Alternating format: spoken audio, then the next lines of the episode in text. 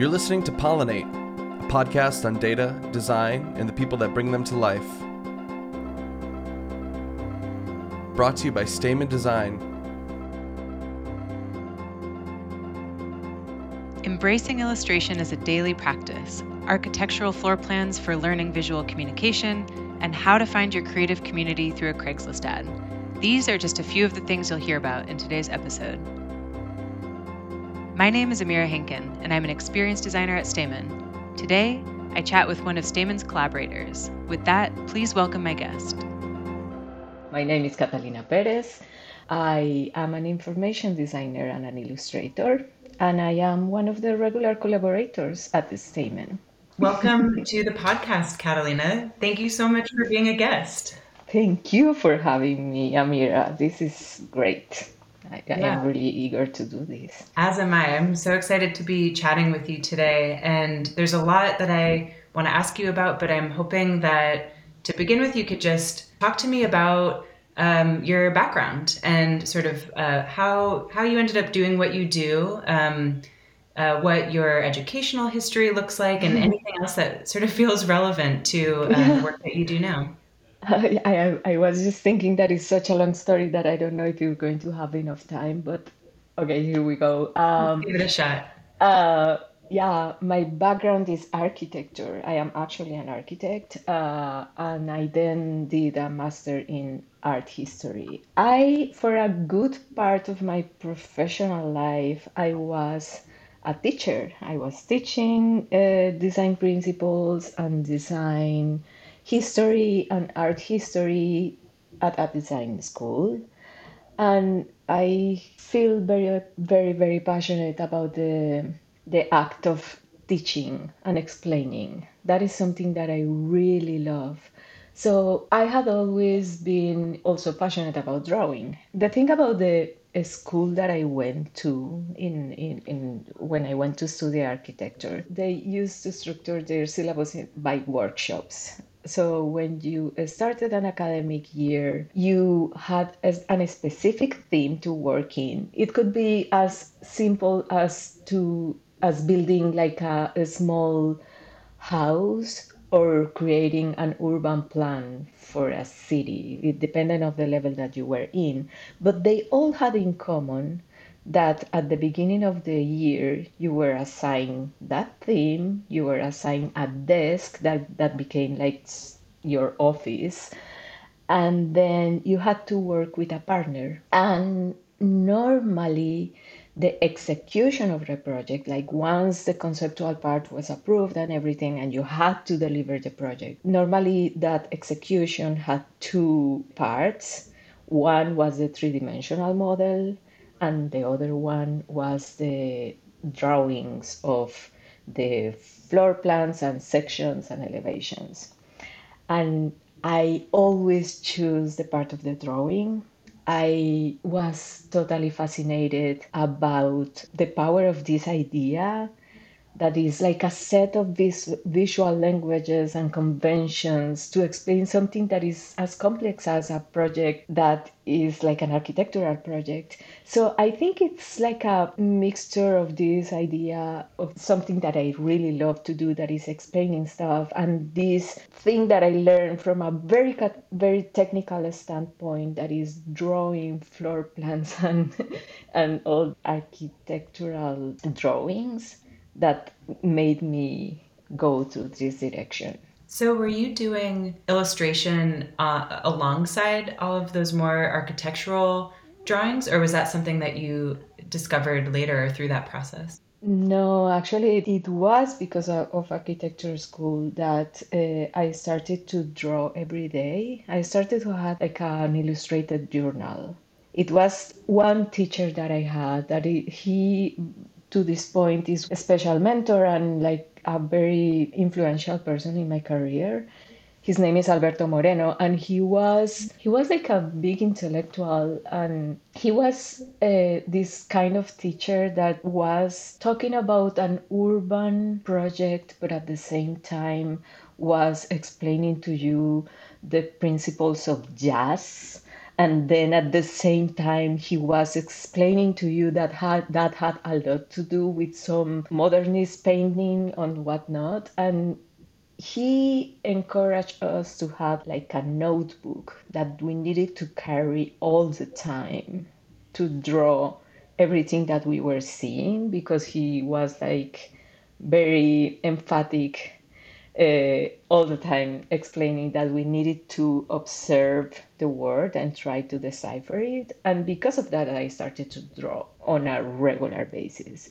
And then uh, when I started to draw, like after the fact, after I was teaching, after uh, I was uh, working as a professional, I I kept drawing all the time, and then it became kind of natural. I was living in Barcelona, and some people saw the drawings, and then they published one, and that happened like in a very natural way. I think. That's wonderful. I love that idea of um, art as a daily practice and finding ways to incorporate that into your your day to day routine. And I think yeah. it's so important. Do you still do that?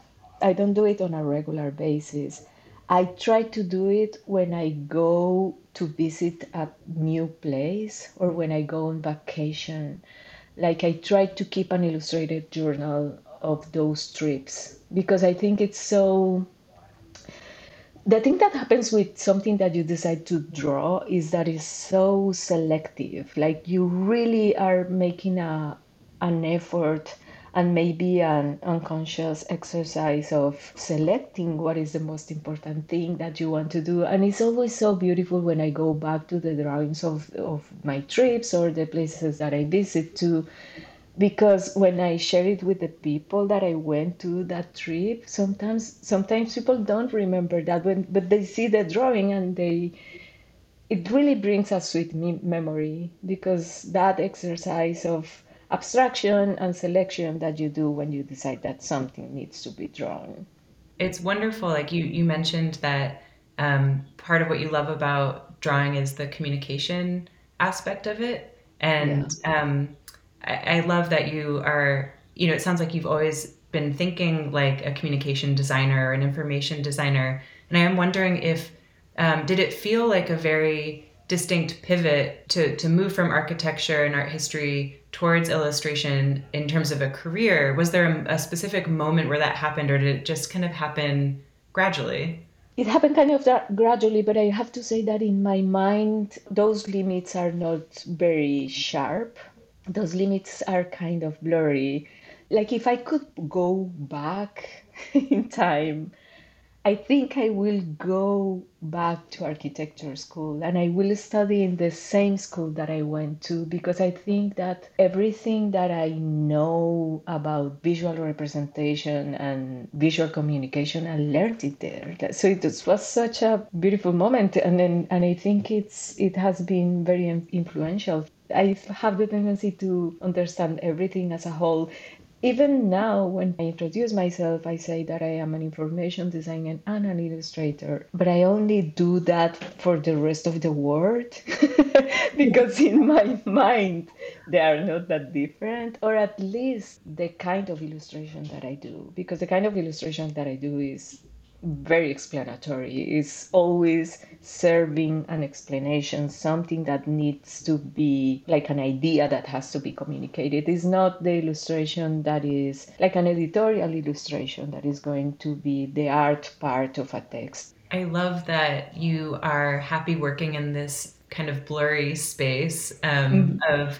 or, you know, you might even argue it's just, it's interdisciplinary. You know, there's crossover between um, illustration and information design with with anything and everything, um, which is what's so beautiful about it. I don't think it's a, an idea that is very popular when you when you are uh, describing what, what you do in such a like like such a broad way, um, and also because normally it's it's difficult to explain what you do. Like it's not like you're saying i am a dentist. That is like okay that's what you do. So it's like a, it's blurry it's like yeah sometimes it, it's it's hard to understand. Yeah. so on that note Um, how how would you describe what an information designer does, and and what you do, or what you um, what kind of services you're able to provide? Yeah, uh, that's a very good question. I think that information design, like it, the value at its core is the idea that is successfully communicated from a visual standpoint. Like it's easy, of course, we're talking about, about very blurry lines when you talk about data visualization or information design, or in my case, illustration. But I think that when it comes to information design, the most important part is the ability to tell a story, the visual storytelling part of it, like the idea that you have to be concise enough and visually compelling enough in order to represent a complex idea. I think that the clarity of communication is a key part of the information design. Yeah, absolutely. What does that look like? You know, what I being familiar with your work, I feel like I have a good idea of the range of what that can look like, but I'm wondering if you could describe, you know, what what are the outputs from this? You know, like what is the range here?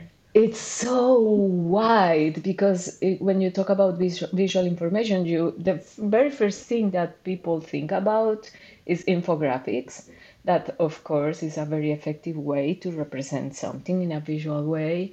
But when it comes to the different branches that come from visual, from visual information it can be also directions maps. For example cartography in general, general has a lot to do with visual information and less to do with data visualization. So that part of being able, for example, in a map, to communicate where things are, the, the size, the shape, the colors, all those things that you have to take in, into consideration are a pure terrain of uh, visual information. So that's really interesting. It you know it sounds like it can be anything from something that really is data driven to something that is a lot more about storytelling and maybe more conceptual in nature when you talk about infographics or something that's more of a, a visual journey that you're walking somebody through.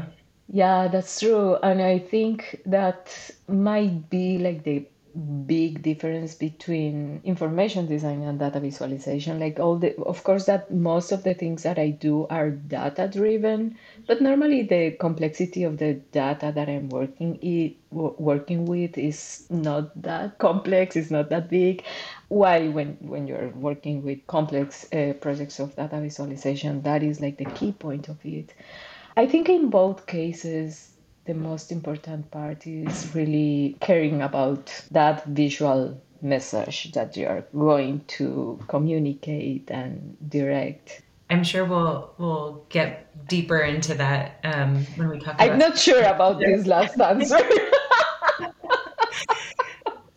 I there's so much. I mean, I, so much I want to ask you about your your process, really, um, and the tools that you're using. But I actually, I mean, taking a step back, I I would love to know more about your history working with Stamen and how you um, began that that working relationship, um, and and how that's you know evolved over the years.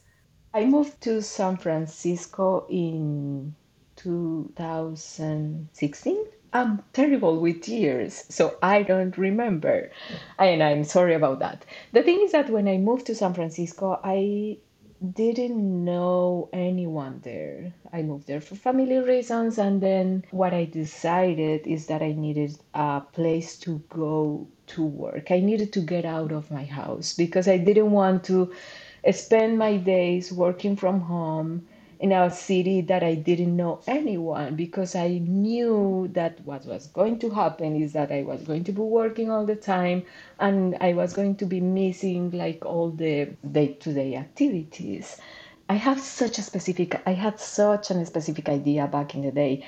I was looking for a design studio that was renting a desk in their studio. So I couldn't find it because that's not that normal.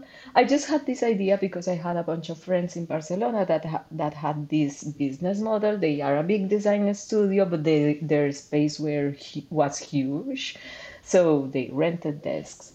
And when I moved to San Francisco, I was all the time looking for places to go to work. And the only thing that I could could find back in the day was co-working space that were very tech uh, driven and tech personality. And every time, and then one day I found an ad on Craigslist that was saying something like we're a design studio, we're renting a desk, we are a design studio in the Mission District that was perfect for me, the location.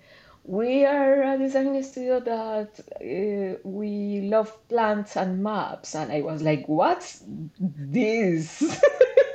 this what's this sign of from heaven? This is very weird.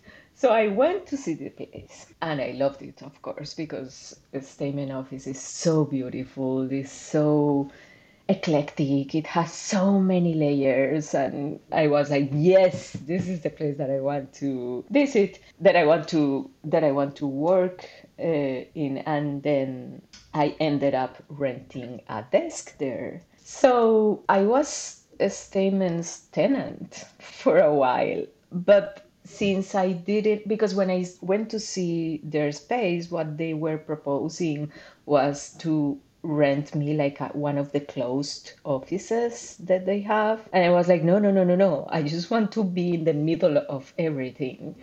I, I want i need to see people.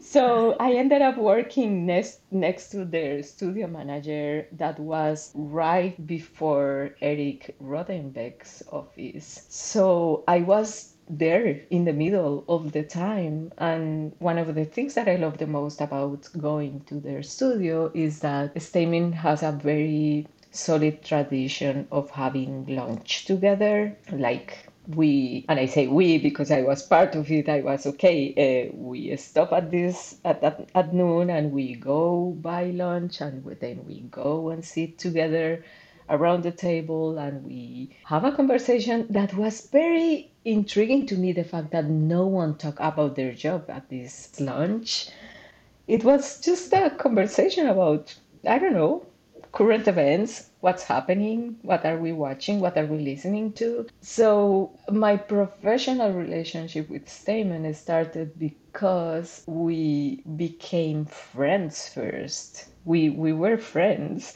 and then. Uh, because I was in the middle of everything, and then they, I assumed that they were seeing what I was working in all the time in my monitor and everything. It came a moment that they needed a more illustrated project and they asked me to do it and it was the beginning of this beautiful relationship that I really cherish and it's like it was amazing. It was amazing because it was something that I wasn't even looking for intentionally, but when it happened, it made so much sense. It was perfect. I love that story. Um, and I think that it's such a beautiful thing that that we found you and you found us in this this really organic way. And you yeah. mentioned actually that this is something that you had friends um, doing in other parts of the world. This idea of renting a desk um, somewhere that was just inspiring. And I, I, hope that can become more common here. you know, too. yeah, right. um, and and eating lunch together. You know that um, just to to have those moments where um, you can draw inspiration from the people around you, um, not just the the work that you're doing, but the, the yeah. people and the personalities.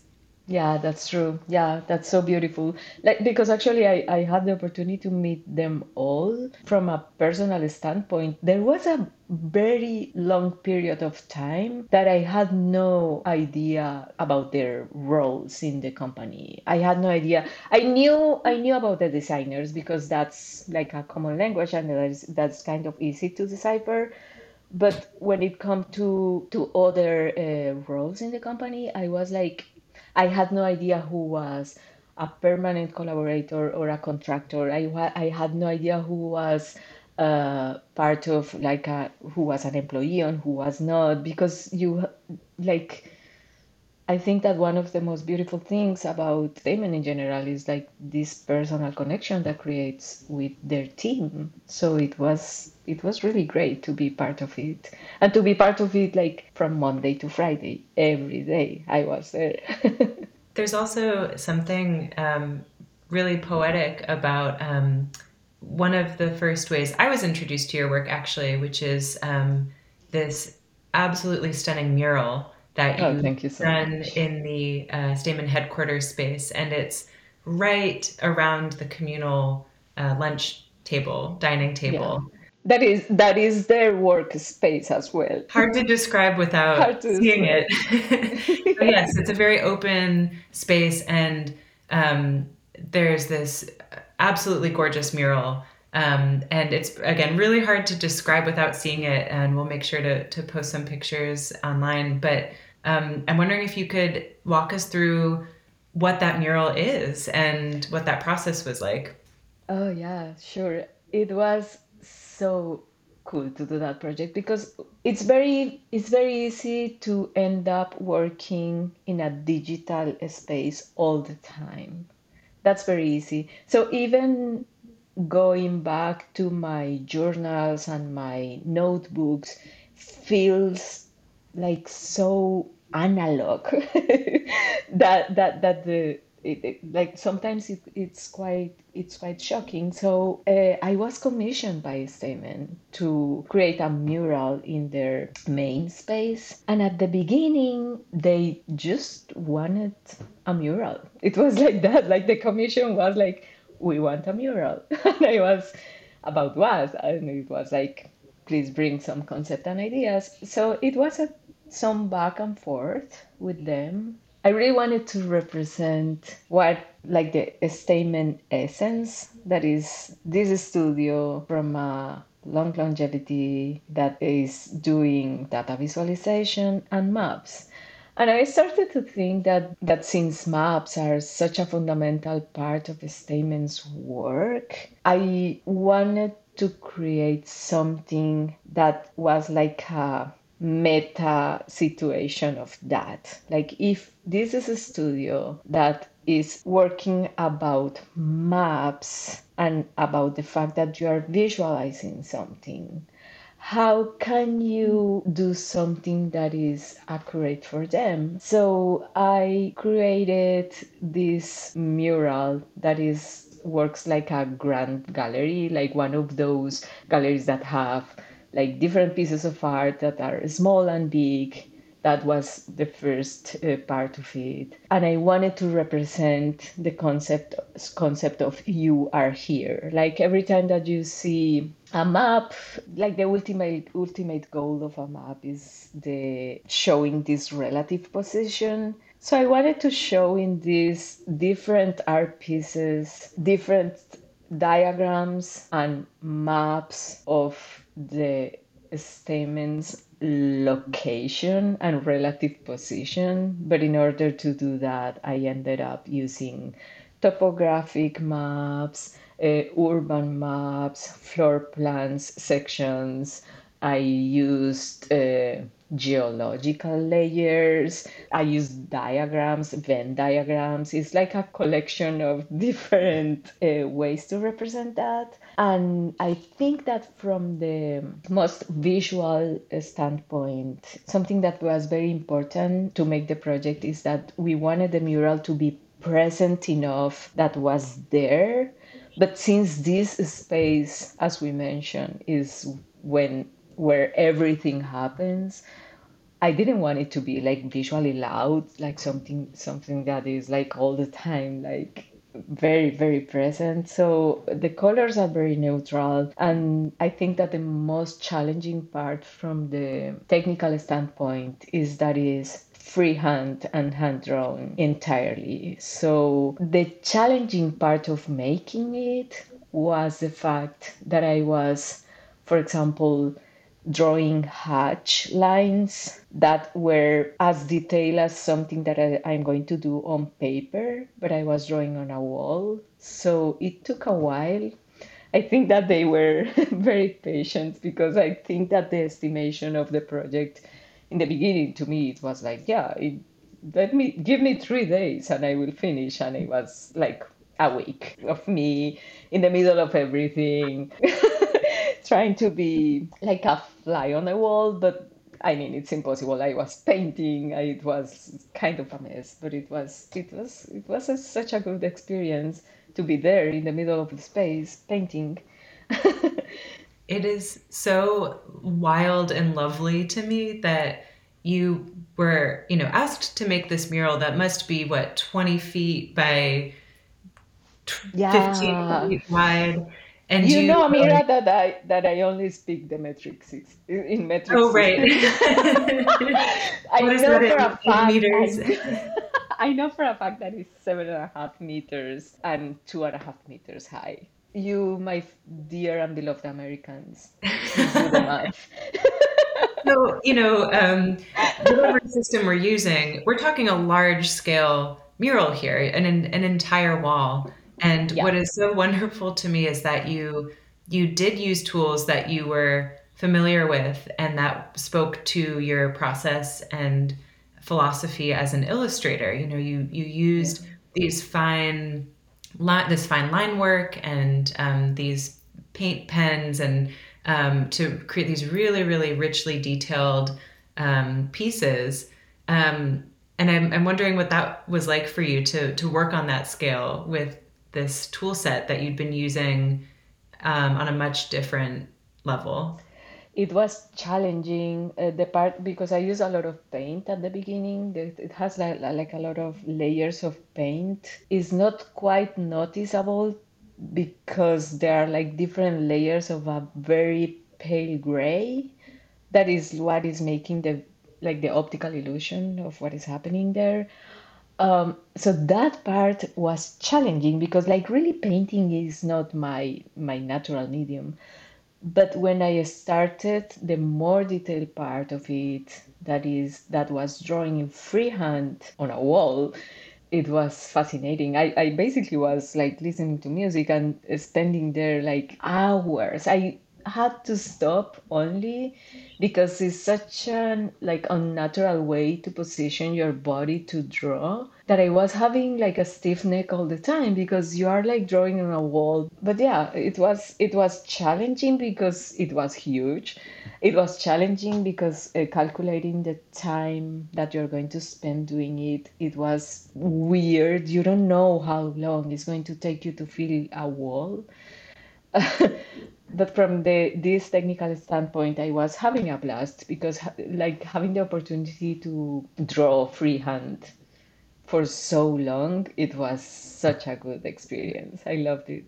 And i'm sure that differs very greatly from your your process and tools for any digital work that you're doing. And i'd love to oh, know yeah. more about that end of the spectrum too. You know as we think about um, projects that you've done um, that are more in the infographic realm or the data visualization realm. What does that process look like for you? It's it's of course it's different. I, I think that one of the most fascinating things about doing what we do is not only the conceptual part that I, I always enjoy a lot, but the part of working with the tools that you have in front of you is so beautiful. Like every time that there's a new software or something that you have the opportunity to explore i really love it. Like and i love it as much as when i discover a new kind of notebook that has a different kind of paper. It's something that gives you like a new opportunity to create new stuff. So in the case of the more digital data visualization projects, the process really is not that different at the beginning because I always starts with a sketch. Like everything that you see in a digital form has its version as a sketch that I have done in one of my notebooks. And then what is beautiful about all the computer generated graphics is the precision and all this flexibility. And mostly when you are so used to work freehand or with uh, your hands in general this possibility of undo it's it's it's fantastic. I know that i'm sounding like a grandma here but when you really work in those two different words it's so funny because uh, I use this tool to draw in, in my iPad that is called Procreate. and they have like these uh, gestures when you have to undo the thing that you just did that you didn't you don't like so you just tap your screen with two fingers mm-hmm. and i have discovered i have found myself when i am drawing on my notebook sometimes like doing this same gesture of tapping the oh. paper with my two fingers wow because that's so engraved in your in your like it's like a memory muscle that is right there but it's not. It's, of course it's not going to happen. It's so funny i'm frustrated. Um, what are you working on these days? Either for Stamen or, or personal work? Um, what's what's exciting you about work that you're doing? Right now i work i am working in a project for a, a company in spain. I cannot really talk that much about it. I think this answer is very boring because most of the things I can really talk about. It's the the blessing and the curse of client services work. Yeah, I know. Um, what about any um, personal projects that you're either working on or have done recently? The personal project that is an ongoing thing for me is my journals. That is the one of the things that I cherish the most. And it's not that recent, but one of the personal projects that I have enjoyed the most is working in a project of data visualization that I did for my sister. My sister is a musician, and in 2019, she's a she's a, a musician and she travels a lot. She's touring all the time. She's she performs in in different places of the world and I always had this feeling that music is so ephemeral, like things happen in, and it's the beauty of it, of course. But since I am such a visual person, I wanted to collect all this information and make it visual. So I made this project as I convinced her to collect all, like create a data set that had all the places that she went to and the size of the audience and uh, the type of performances that she did. She's an experimental musician, so she was doing back in 2019 uh, concerts, but she was also doing a project about uh, live soundtracks to music. And so I wanted to to create like a visual narrative that will explain all of that. Like how many many people went to see her. How often were, were the concerts close together? Like i wanted to see that because it's like so fascinating to me like the, this kind of life and this kind of experiences that she had. So after that i made this project that not only gave me the opportunity to explore um, digital uh, data visualization project, but the opportunity to work close with my sister. And the final result of it, it's a video that is an animated data visualization that also has her music. When the piece was finished from the visual standpoint, I sent it, sent it over to her and she created an original music too for it. So it was such a complete experience, and it was like a long project that took a while, and it took several stages of it, and yeah, that is like the most complex uh, personal project that I've made. I bet that was really cool for her to be able to see this data represented in some way. And I'm wondering, like, did you come across any interesting stories or moments where you were like, wow, this is when this particular thing happened or or anything like that? I don't think we I don't think we we had uh, something like that at the moment. But what was very surreal is that this year that I represented was 2019. So when I finished the project, it was 2020, middle of the pandemic.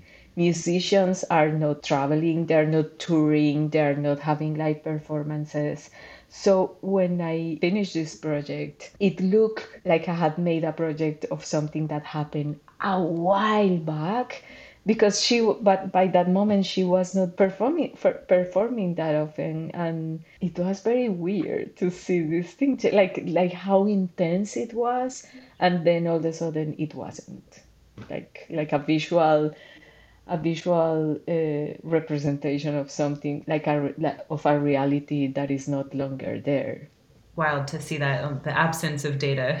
Yeah right? in this case yeah yeah. Um, so what is next for Catalina? Where, where, what are you looking forward to, to either working on, um, or are there kind of dream projects that um, you you're thinking about, dream data sets, dream clients, that sort of thing?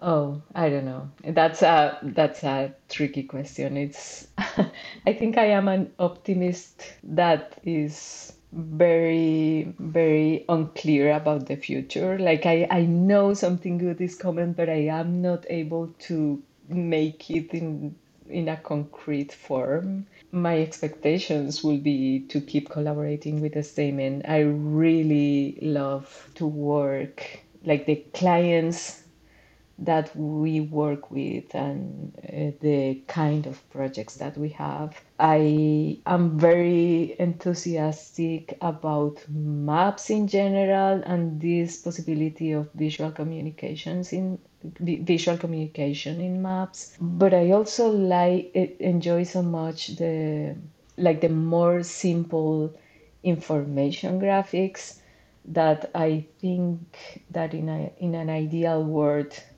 I will keep doing like a mix of complex projects and more simple projects is something that I that I really enjoy and I really hope to keep doing. Wonderful. Thank you so much, Catalina. It's been it's been so lovely talking with you. You've been an awesome guest.